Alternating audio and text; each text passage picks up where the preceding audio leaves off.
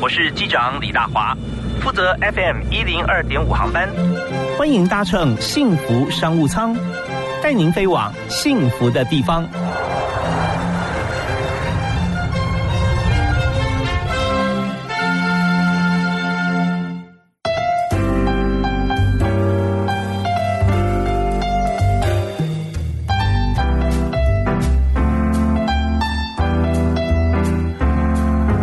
各位亲爱的听众朋友，大家晚安，我是李大华，非常欢迎啊！大家每个礼拜一到礼拜五在晚上六点钟准时锁定幸福广播电台，收听幸福商务舱 F M 一零二点五。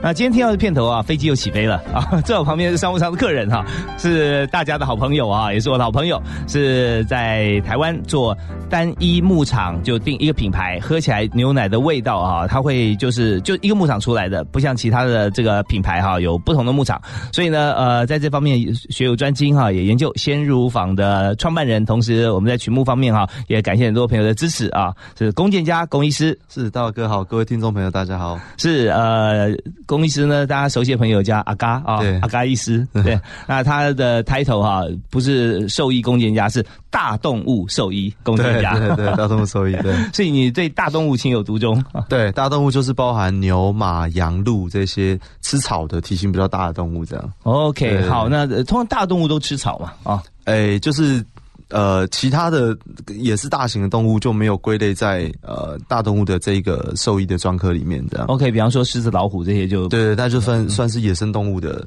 呃，野生动物领域，对对 对, 对, 对 ，OK。那所以大动物呢，我们今天这个幸福商务舱啊，飞一飞上去，很少说带着一群牛哈、啊、上去。我们今天给大家概念就是这样子，我们的有把整个牧场啊带到空中来，让大家能够在 一零二点五 啊 F M 可以来听到啊牛的故事。啊、那因为龚医师啊，阿嘎医师他在自己的这个求学过程中哈、啊，他就做创了一些记录了。我看你的一些资料有提到说，你那时候想做一件事情，就是做别人不。不能做，只有你能做的专业。呃呃，对，你那句话是怎么讲的？呃，就我那时候说，你注定做一件只有你能做的事啊。嗯，对，因为那时候就觉得说，其实每个人，呃呃，在生活背景或是求学过程当中，都会特别对一些事物特别有感。是，然后每个人有感的事情的状态其实都很不一样。嗯，所以如果能找到你有感的事情去做的话，那你就会看到呃跟别人不一样的事情了。哎、欸，这要很有勇气啊！因为现在以医师来讲哈，兽医师来说，这是比较小众。对。几乎呃是我们算出来那个比例哈、哦、是百分之一以下了，没错没错。那所以说你本来做的事情就是一般人大概不太能做，但即便是这样子，你在兽医的领域里面，你还是要选一些你觉得只有你才能做的事。对，对所以那时候你就做了一个计划，对，跑遍全台湾走透透，要选牛的总统嘛。没有，对啊，那时候那时候其实就是觉得现在呃，包含呃专门做伴侣动物的狗猫这样的兽医的比例其实已经很多了，嗯、然后就觉得，哎，我如果要当兽医，应该是呃要呃做呃大家有需要的兽医师，然后就发现其实还有很多动物的种类跟种别其实是很缺乏的啦，嗯、对，然后我自己还蛮喜欢呃这样的生活模式的，就大动物兽医的生活模式都是在户外，然后每天开着车在全台牧场跑来跑去嘛，是，所以我觉得那个生活我还蛮喜欢的，所以本来你就很喜欢户外。生活啊，对对对，登山啊，露营啊，对对，登山、露营、潜水啊，这些我都还蛮喜欢的。这很棒，所以说找到一个觉得你自己活的那个世界，你空间要够宽嘛。因为现在选房子跟大家讲，这我有一些心得跟大家分享，就是房子的坪数哈，其实不是买买房子不是买坪数啊，嗯，是要买容积。啊、uh, ，就是说你虽然都是一样三十平啊、五十平这样子哈，扣不扣公设那另外一回事，但是你的呃房子的楼地板的高度哈，如果只有两米八啊，那就跟三米三就差很多了。嗯，你就算一下那容积啊，就你要买的房子，虽然地段很好或者怎么样啊，但这很多附加价值可能决定你未来好不好买啊。那我我讲这个意思呢，不是要转向房地产啊，就是说我们空间很重要啦，对啊，因为你发觉说你自己选的这个只有你能做的事情，不但是你做什么比别人快又比别人好。那你可以觉得说你很很开心啊，别人跟你合作也很开心。那重点是说你所徜徉的这个工作环境、生活环境都是你爱的。对，是啊，是啊，对，这很棒啊啊、哦！那所以在在牧场里面，觉得这个牧场啊，你看到天空跟草地让你开心，那开心你工作就开心。没错，真的。好，所以你那时候就全全台湾你去去每个牧场是吧？对，那时候呃。呃，我那时候其实做两个计划，第一个是我、嗯、那时候跟我几个国小的同学，我们呃骑脚踏车，然后呃环岛，然后花了一个多月的时间，我们到各地我去做义诊，嗯，然后就是到一些比较偏向的地方，他们的动物医疗资源比较不足的地方，是、嗯、对，然后到这些地方去呃协助他们做一些动物的诊疗、嗯，对，那呃这是呃比较有一个机会，透过兽医的专业，然后来呃认识台湾这片土地。哦，那这些呃都是大动物嘛？呃。没有都有，那时候有、嗯、呃有一些呃像我们到一些比较山区的一些学校，看、嗯、有一些呃野生的鸟类啊、呃，然后刚好落巢啊或者什么的，我们帮他做，然后还有、哦、小鸟掉下来了，对，小鸟掉、哦，然后还有到一些呃可能大学的一些呃爱心社去做一些流浪狗猫的一些诊疗也有，嗯，对，然后我还记得那时候骑脚踏车，我们还骑到兰屿去，然后到兰屿那边有很多羊跟猪，啊、对对对对对，啊很多羊跟猪在路上跑嘛，是，然后刚好羊受伤了，我们要帮那羊做诊疗。所以还蛮有意思的，所以那时候就不是只限定在呃就是大动物，对、嗯、但是后来呃开始从事呃乳牛兽医的工作之后、嗯、其实呃台湾有五百个牧场，然后散落在全台湾各地的县市、嗯、然后那时候我其实就呃几乎有两三年的时间，因为工作关系就跑遍了全台湾将近三百个牧场吧，所以就是呃也看了非常多台湾每个牧场的饲养的生态啦。对 OK， 那你去的时候是用什么样子的呃计划去？自己去呢，还是有一个像是学习计划，然后跟牧场签约吗？还是怎么做？嗯嗯、呃，那时候其实我我呃原本在一个公司，它是做呃乳牛的保健食品的、嗯。对，那这个保健食品，因为牛平常除了吃草啊，或者吃、嗯、呃其他饲料以外，它其实有一些特殊的，像刚生产完的牛，它有一些特别的营养需求，嗯、所以它就要给它一些营养补充品。嗯、那呃这个公司贩售这个营养补充品的时候，它需要有一些兽医的专业的顾问、嗯，然后所以我就跟着呃他。他们这个呃销售的单位去呃做一些医疗的售后服务，对，然后透过这样的机会来跟呃台湾的各个牧场来做接触，对，那也因为这样，所以其实后来受到了很多农民的照顾，所以后来我就两年后我就出来自己成为独立运作的乳牛兽医，就开始决定要照顾他们，对对对对对对，有有点回馈的感觉，因为受到农民照顾的意思就是他们人都非常 nice， 对不对？是啊是啊是啊，对，然后去每次去我们去呃不管是呃公司的一些。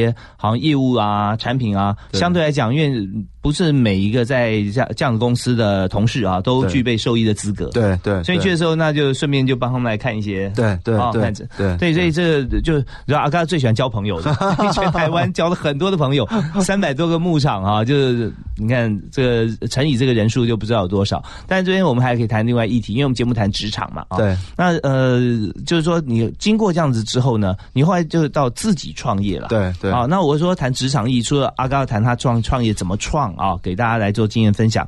另外也要谈一下，就是呃，现在牧场有很多面临到好像第一代或者呃第二代啊，之前很早就接了，那现在面临到他底下的这个呃他的小孩，他可能不愿意再从事同样的工作，是，是他觉得牧场相对来讲比较辛苦吧，还是怎么样？对，这相对了哈、嗯。那我们稍后就要问一下阿嘎在牧场的工作如何？那台湾现在牧场的接班顺序哈、啊、有没有就位？ Okay. 那如果找专业经理人的话，这人才够不够啊？ Okay. 那这些都是大家很好奇的话题。当然牛奶要怎么选啊？刚刚提到说，嗯，牛要吃这个营养补给品啊。对那如果说好像有些像是疾病啊，定期保养啊，那给牛吃的东西，那它经过身体啊、血液到乳汁，那怎么样？呃，它的成分怎么样来分析啊？是安全？那我们休息一下，我来谈跟大家息息相关的议题。不过这段结束之前啊，我们要请阿嘎医师啊，要推荐一首歌曲啊，喜欢歌送给大家哦。呃，那个五月天的《顽固》。哦，五月天的顽固、哦、，OK， 好，顽固。那你为什么喜欢这首歌？呃，没有，因为刚好那个上个上个月。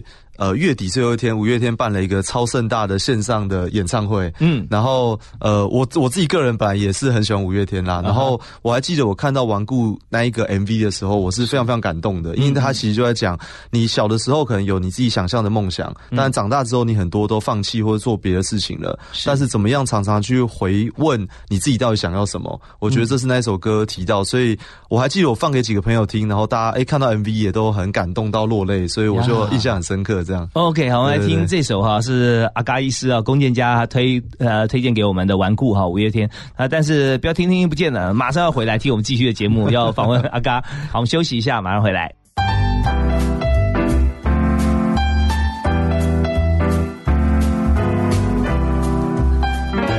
欢迎继续回到幸福广播电台，每个礼拜一到礼拜五下午六点到七点钟，幸福商务舱大华，今天为您邀请到的是大动物兽医阿嘎医师，弓箭家啊，哎阿嘎你好，你好。那我们刚刚有提到，就是说在这个呃兽医的过程中，其实你在全台湾交了很多好朋友嘛， 对, 对不对？对。那也看到说，我们现在真的牧场方面哈、啊，有这个接班人的议题吧？对对, 对, 对。那现在的酪农他们平均年龄哈、啊，你看大概是在什么样的年岁？呃，其实现在。呃，农业老化当然是一个很严重议题啦。嗯、那在酪农端其实分成三种不同的人才，嗯、呃，其实都是非常非常缺乏的。是。那第一个就是牧场的呃呃管理人员，那这管理人员其实就是包含了牧场的二代接班人，或是有没有专业经理人可以接班、嗯、这件事情。那第二个其实是呃牧场的技术人员，嗯、哦，不管是呃包含呃现场的兽医师啊，或是乳牛的营养师啊，嗯、或是一些畜舍管理的人才。嗯、然后第三个就是牧场的基础工作人员。呃、嗯，就是每天在牧场工作的，其实这三个人都是非常非常缺乏的。那当然现在就是说，嗯，人潮跟前潮有时候是一样的哈，是，就是说他会看他薪资待遇跟他工作性质嘛。对。那有些薪资待遇再高，他工作不喜欢，他也不会回来了啊。那有些就不一定了，对不对啊？那当然，你刚刚提到那点，我们就最最大的这个就是最高境界就是。我不管薪水多少啊，我就一头栽进去，我就喜欢，就像你这样。对，但是会自己为自己走出一条路之后，就可以创造不同的天空嘛。对，好、哦，可是现在临门就是说最主要这样子一个动机啊、哦，好像就像你讲的，很担心。对，三种人：经营者啊、哦，然后呃呃规划呃就是技术人员，呃技术人员啊、哦，再就现场执行。对对。那你他们待遇来讲呢，现在怎么样？呃，其实我我觉得现在的待遇其普遍都都。还不错，好，那只是说，因为牧场的环境，因为牛是呃，第一个它三百六十五天都要挤奶，是，好，然后呃，所以呃，过往其实在一个呃比较小型的牧场，他们都是家庭饲养，嗯，所以他们的人员并不会，就是都是准备刚刚好的人员。小型在几头牛？呃，小型大概是两两三百头牛，哦、就是家庭户这样饲养。嗯嗯嗯对，那对照国外动辄几千几万头，我们其实台湾算是比较是那种家庭型的，对精致型饲养的。嗯、那在这个饲养的规模底下，其实呃过去其实在一些轮班机制上面就没有办法多预备一些人力专门做轮班，嗯嗯所以在休假状态之下，其实以前的牧场的呃休假天数是比较少的。就算呃他的呃待遇很不错，但是他的呃职场的状态就比较偏向这样。那第二个是因为牛。牛呃，每一天早上大概都四五点就要起床准备挤奶了，嗯、对，所以对于很多尤其年轻人来说，可以很晚睡，但是很难很早起，而且是每一天日复一日都要这么早起的时候。哦，他为为什么四五点就要挤呢？他早上泌乳比较旺盛吗？呃，因为牛一天要挤两次奶，然后我们都希望他在呃，就是比较凉爽一点的时间挤奶。呃、哦，那如呃，因为。呃，通常到天气热，大概八九点、十点之后开始太阳出来，第一个蚊虫会变多，嗯、然后第二个就是在很热的时候，牛也比较比较焦躁，所以我们尽可能就是在呃天亮之前，或是哎、欸、就是呃刚清晨的时候，那傍晚刚好也是在呃另外一个比较凉爽的时段，嗯、对，就不要说要工作到晚上，这样就太暗了，嗯嗯嗯所以他们就是早上四五点工作到早上大概。呃，八九点，然后下午的大概也是三四点，一直工作到晚上七八点，就是分两个时段这样。嗯嗯 OK， 所以起得比鸡早是一定要的。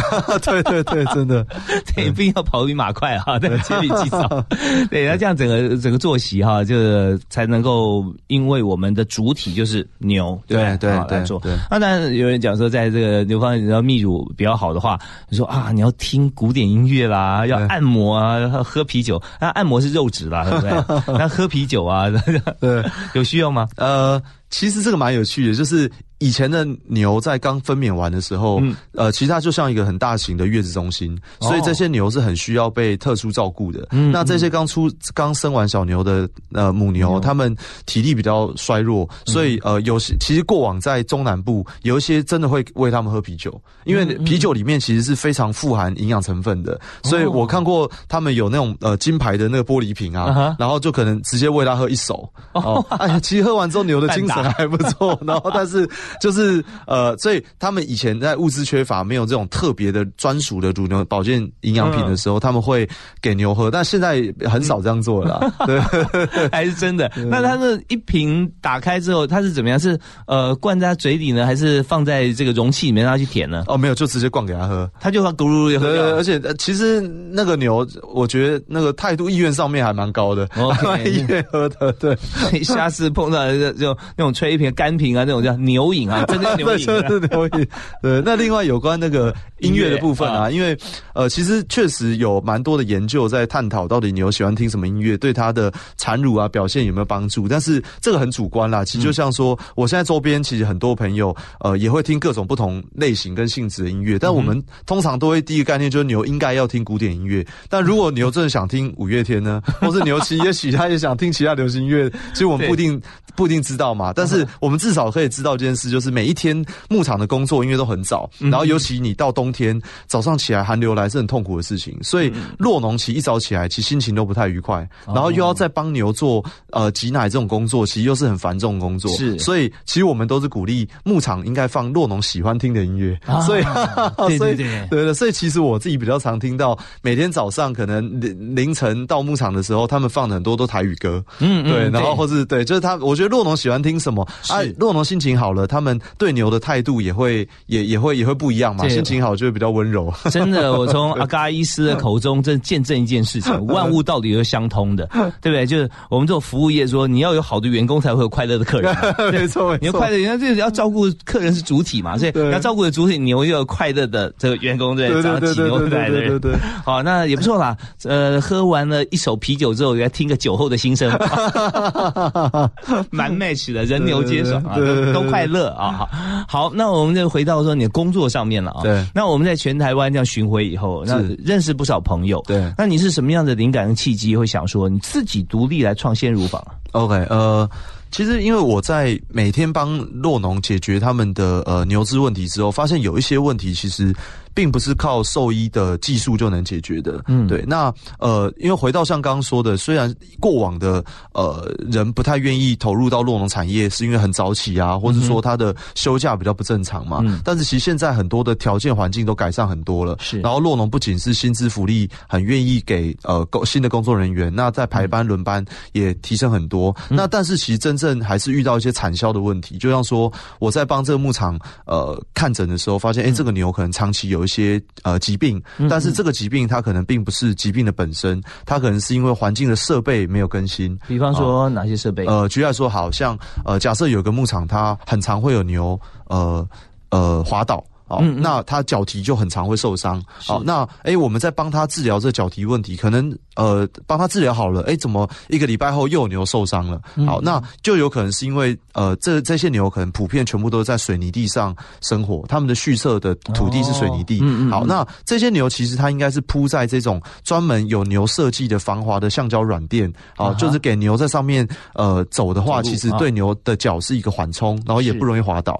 好，那为什么他不去铺这件事情？嗯，可能是因为这样的呃设备可能动辄是三四百万五六百万，哇，这么高、哦、那它可能比买那个土地的成本还更高。嗯嗯嗯，我举个例子来说，像呃云林地区一坪的农地可能是两千块，但是这样的软垫一坪要六千块。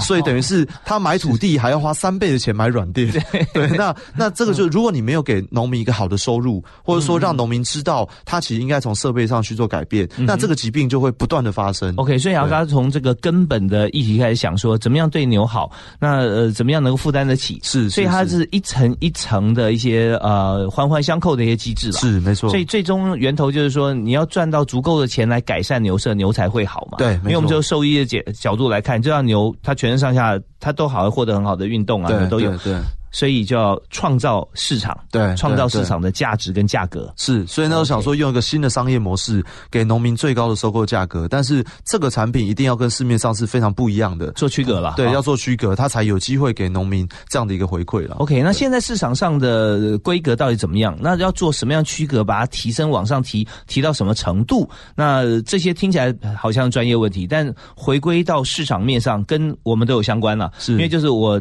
打开架上的玻璃门，从冰箱拿一罐牛奶，对，然后这瓶牛奶跟其他牛奶会有什么不同啊？然后愿意付这个价格，然后去帮助农民。对，那我们稍后回来谈中间的差异在哪里。OK， 好、啊，我们休息一下，马上回来。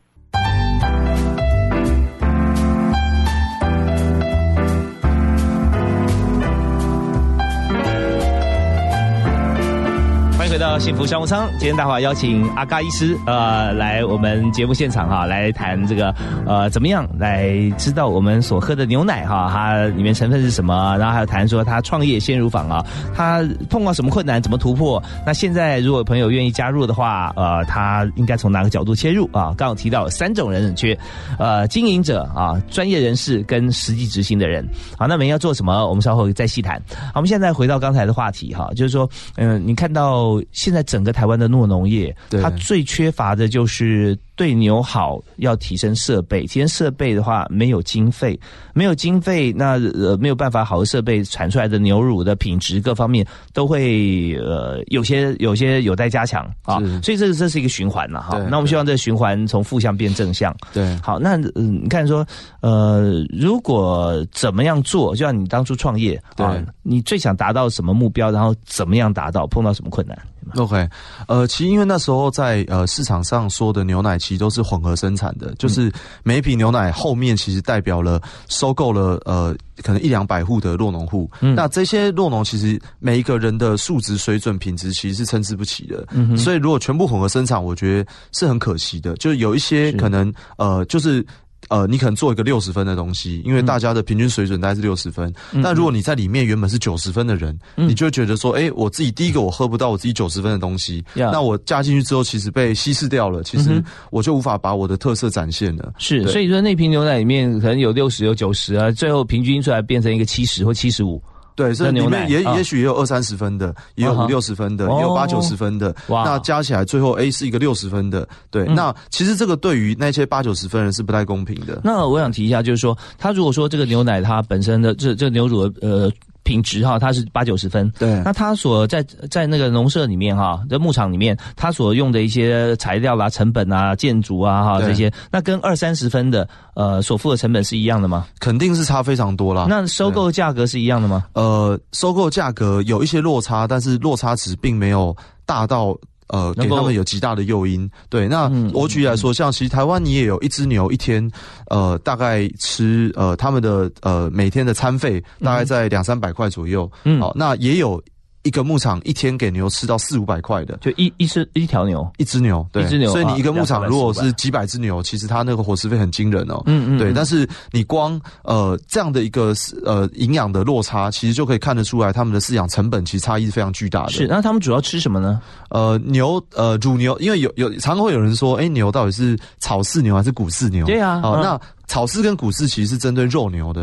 嗯嗯嗯好，那乳牛就比较没有这区隔，因为乳牛的营养是要很全面的，它要吃草，也要吃谷物，嗯嗯所以它包含了草的话，百慕达草啊、木树草啊，然后呃甜燕麦、甜小麦啊，嗯嗯然后呃谷物的话，可能像玉米啊、大豆啊这些东西也都是需要吃的。嗯、那不同阶段的牛，小牛、大牛，呃生产完。玩的高高泌奶量的，它都是不一样的营养配方。OK， 所以说这些，如果说它的给牛的餐费不一样的话，那它所选择就是所有它该吃的，就是以价钱来定了，什么便宜就给它吃什么嘛。对，对就是如果如果都是价格导向，量很大、啊，是啊是啊是啊是啊。对，啊、所以呃，对我们来说，我们呃后面想要做一件事，就是我们想要让呃每个牧场都是一个单一的庄园啊，那让牧场可以用他想要的方式去饲养。哦，他、啊、过去可能会有很多的呃成本导向，说，哎，反正我最后交出去，我的价格落差没这么大。那我就用比较便宜的养法。那我们希望是鼓励酪农尽量用呃追求卓越嘛，用比较那以前的牛奶的品质是有设一个上限的，就是说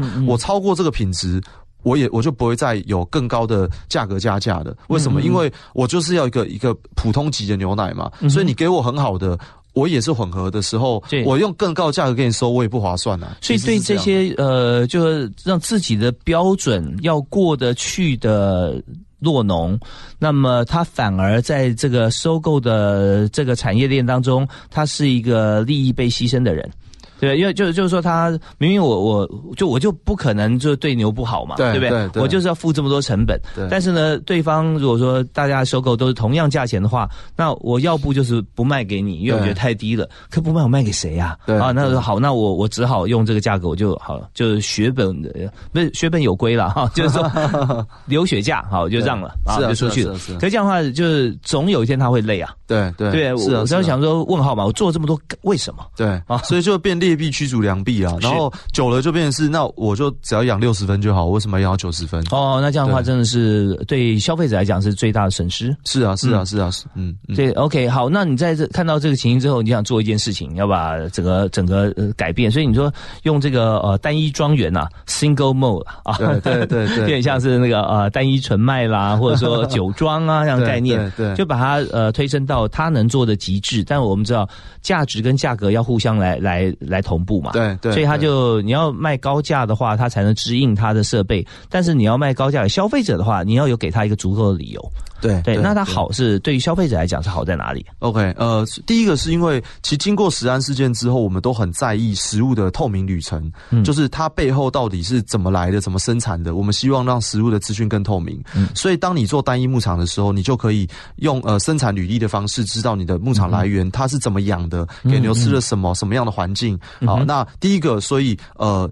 呃，单一庄园的概念是食物透明化。那 okay. 对，那呃，我觉得大家会比较放心，而且比较知道你到底买到什么东西。嗯嗯嗯，那第二个就是因为我们只只找这种呃八九十分以上的酪农来合作，嗯、所以在品质上面一定要做出差异化，所以牛奶的品质其实很很简单，我们比较常用到一个就是营养品质，然后一个是牛脂的健康品质。嗯、那营养品质来说，像乳脂肪、乳蛋白，这些都是跟我们喝牛奶的主要的，像乳脂肪里面有维生素 A、D、E 这种脂溶性维生素， yeah, yeah, yeah, 那乳蛋白就是小朋友长大最重要的蛋白来源嘛，嗯、所以我们的乳脂肪、乳蛋白都是做到全台湾最高，好，嗯、让你在喝每一杯牛奶的营养浓度其实是最完整的。好，那为什么它的营养浓度高？当然跟牛吃的有关，你给牛吃的越好，嗯、那它的牛奶营养浓度就越好。只是过去如果是追求产量的话，嗯、那当然它的营养浓度可能就不是它追求的最重要的部分。哦、对，只要有看得见，嗯、啊，是牛奶就好了。这样对对对对对。啊、那第二个就是跟健康指标有关。举例来说，嗯、牛奶有个非常重要指标叫体细胞。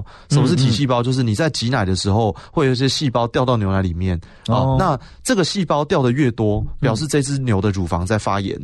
哦，是，所以体细胞并不是说越多越好，对，反而是说呃越少越好，越少越好，对对对 对, 对, 对, 对, 对, 对, 对，因为我们要是牛奶，我们要的不是牛奶加体细胞，对对，没错没错，然后再加上说它掉下来的体细胞不见得是好的细胞，因为它发炎，是啊是啊，所以这细胞本身也有问题啊。对，所以其实像呃我们现在台湾是有规定，呃 A 级 B 级 C 级的生乳。嗯啊，就是刚挤出来叫生乳 ，A 级就是体细胞三十万内，嗯、，B 级就三十到五十万，嗯、，C 级就是五十万到八十万。嗯、好，那我们现在是呃。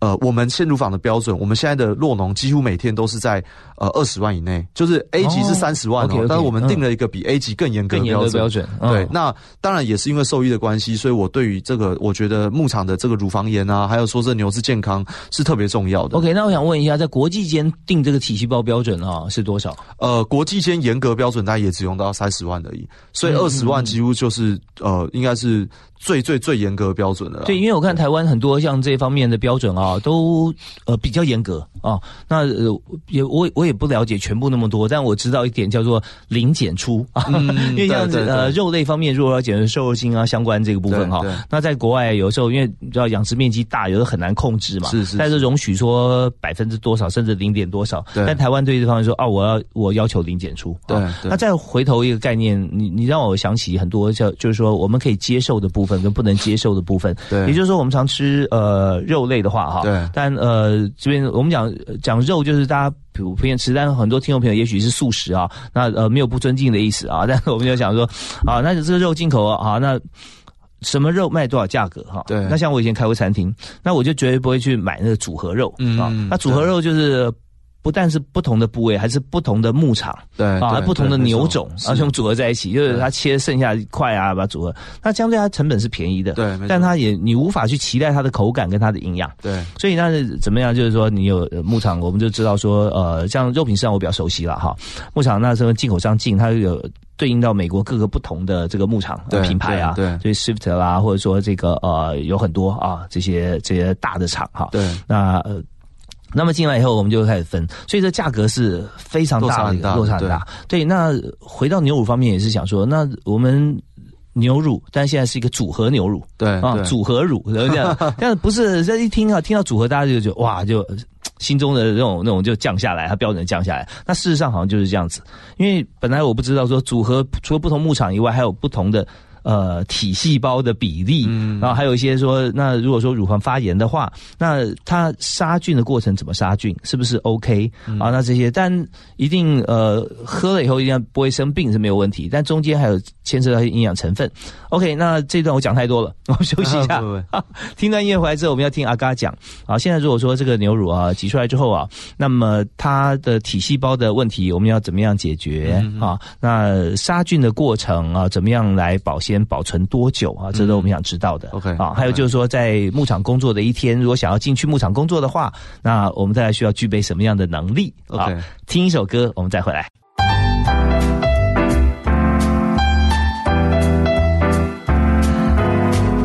在幸福商务舱里头，我们请到了大动物兽医龚建嘉龚医师阿嘎啊，真的告诉我好多事情。那我们在今天也想跟听众朋友来交流，就是谈谈看我们在买牛奶的时候啊，我们要注意哪些事，不仅要选择品牌，而是要选择它的内容物啊哈。对。所以刚刚我们讲到说，像我觉得以肉来讲就有，就有品质好的肉跟组合肉，我们大家一讲大家都明白。对。那牛乳的话，感觉也是这样嘛。嗯。单一的好的牛乳跟组合的牛乳。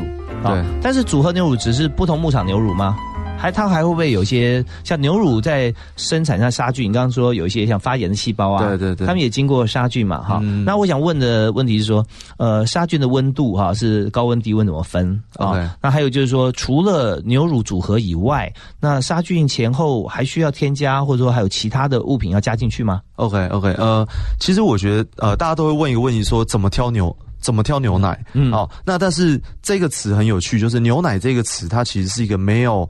呃，没有被定义的名词啊、哦嗯嗯嗯。台湾其实对乳品是有规范，什么叫鲜奶，什么叫保久奶，什么叫做调味乳，嗯、什么叫做乳饮品，嗯，好、嗯哦，它是有个明确的规范的。是是。那其中，呃呃，像乳饮品。它里面的其实就是所谓的呃奶粉回冲的啦，或是现在有那种国外进口的冷冻的冰砖、嗯，然后再去还原的。好、哦哦，那这些其实、啊、对，那这些其实都是非常呃成本相对非常低啊、哦。然后，但是他们呃做出来一样是一瓶白色的液体。好、哦嗯，那在市面上他们应该是要被称之为叫乳饮品，或是要称之为叫调味乳。好、哦嗯，它就是因为它是回冲回冲过后的产品嘛。嗯、那鲜奶的定义其实就是挤出来的生奶灭菌装瓶就叫鲜。所以鲜奶其实相对是单纯的、嗯、好，那没有做过其他的事情，对，没有做其他的事情、哦、那如果它今天是乳饮品，它可能就会做非常多的调整，不管是风味调整、营养的调整，甚至说它的来源其实根本就不是生乳所做成的。那我们要怎么分辨？嗯嗯嗯，其实很简单，就是大家在产品名上面，如果它是写叉叉牛奶啊、哦，它不是写，它如果是写鲜奶，它就写叉叉鲜奶、嗯；它如果是叉叉牛奶，因为牛奶这个词在台湾的乳制品市场是没有被定义的，哦、所以这个词一定是为了要混淆你的。我举例来说，我今天来不会说，哎、欸，我说大家好，我是阿嘎，但我没有说大家好，我是一个人，你是什么？嗯、是男人还是女人？是老人还是年轻人？不知道。所以他用了这样很混混淆性的字眼的时候，嗯、你就要特别翻到后面来去看它的成分。Okay. 通常他们写叉叉牛奶的，嗯，几乎都是乳饮品。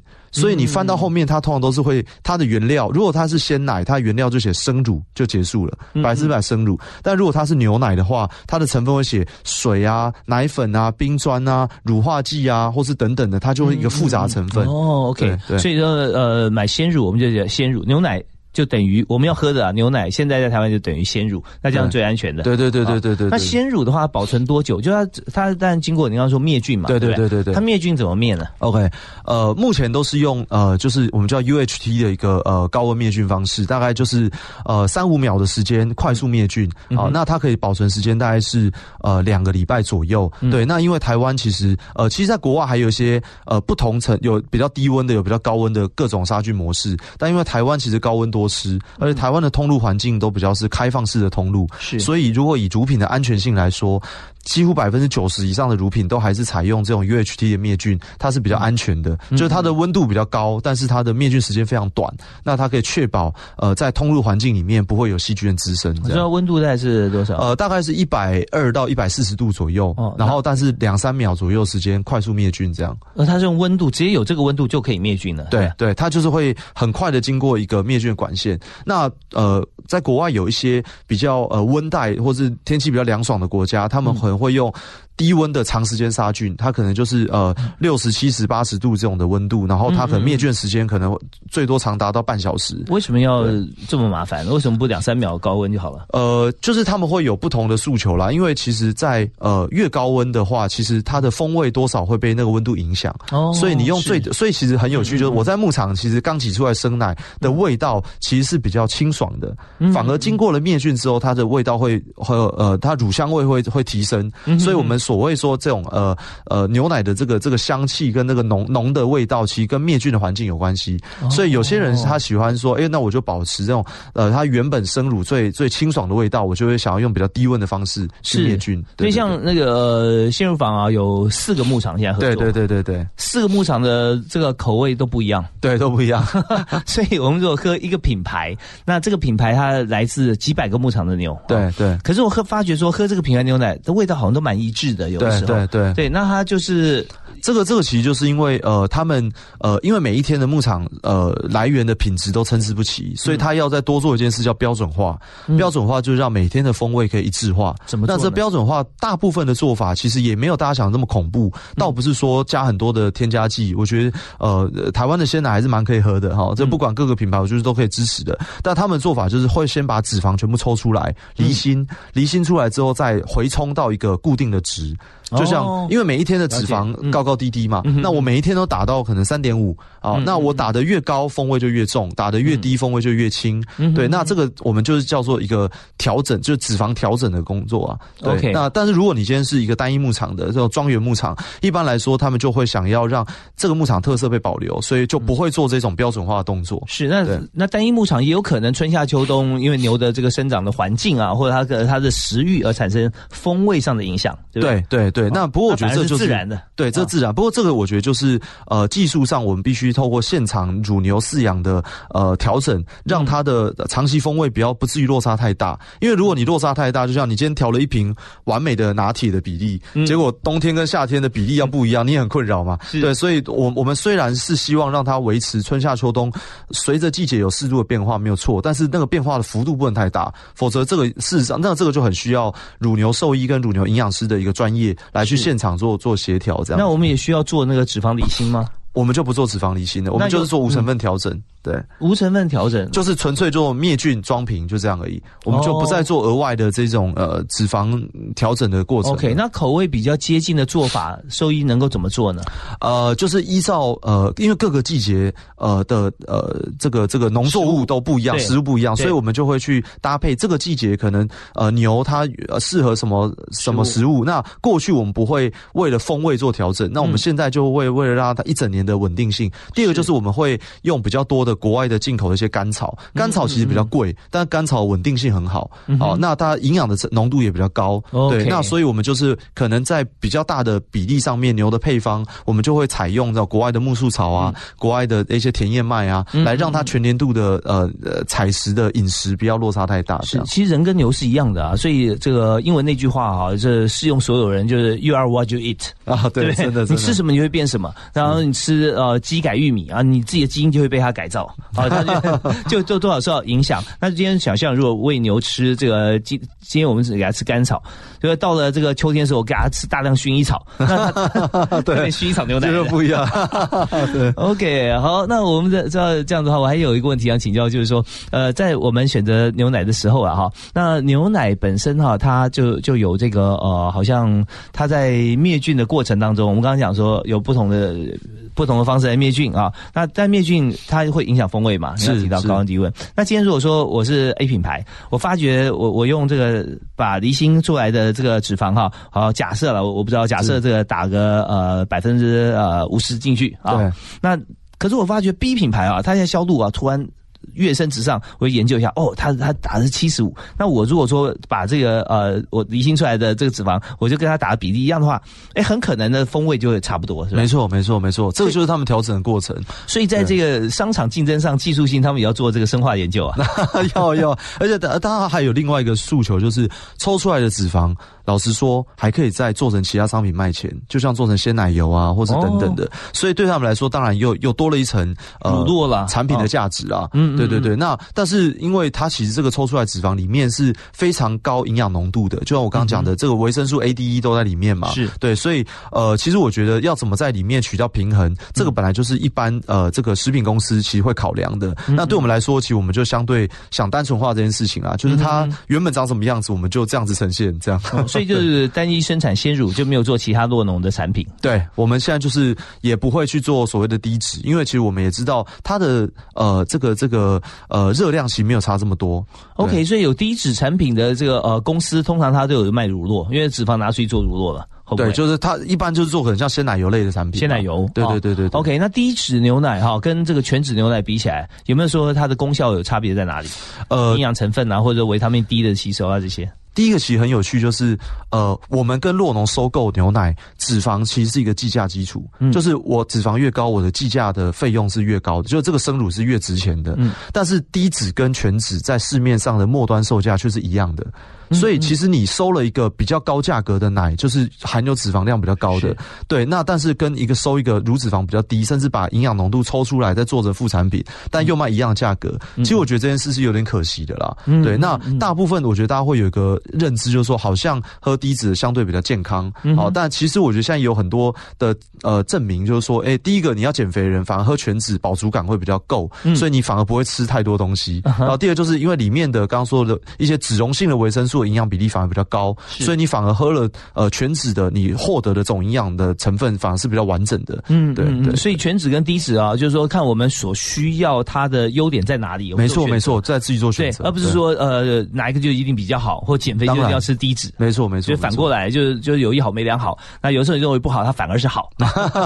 OK， 那谈你的创业哈，在在鲜乳坊方面，那你现在是跟四家收购嘛？对，没错。那我那我我是有喝过四家，就完全不同了哈。那呃，在经营的策略上面，是就你你有没有碰到最主要的困难，然后怎么样突破？呃，其实我觉得我们在呃，我们是重新定义，我们今天不是一个食品公司，我们是一个农牧公司，嗯、所以我们的产品的竞争力跟我们的呃真正对消费者价值的诉求，其实是在于呃从源头而来的差异化。对，嗯、所以我觉得呃在呃创业过程我，我呃有一个很深的感受，就是我觉得呃定义自己间是一间什么样的公司，我觉得是很重要的。嗯、如果你知道自己在在呃，我们今天是在农牧农牧上面的技术是要深耕的，嗯、那我们做的每一件事情，应该就是要强化这件事情，嗯、而不至于说呃，可能进到市场之后，然后呃看到风向变了，然后马上就做呃比较简单或是比较主流的事情，那这样就会呃跟自己原本的公司定义会很不一样，这样。嗯嗯，所以我们做的是帮助酪农、帮助乳牛啊，帮助社会，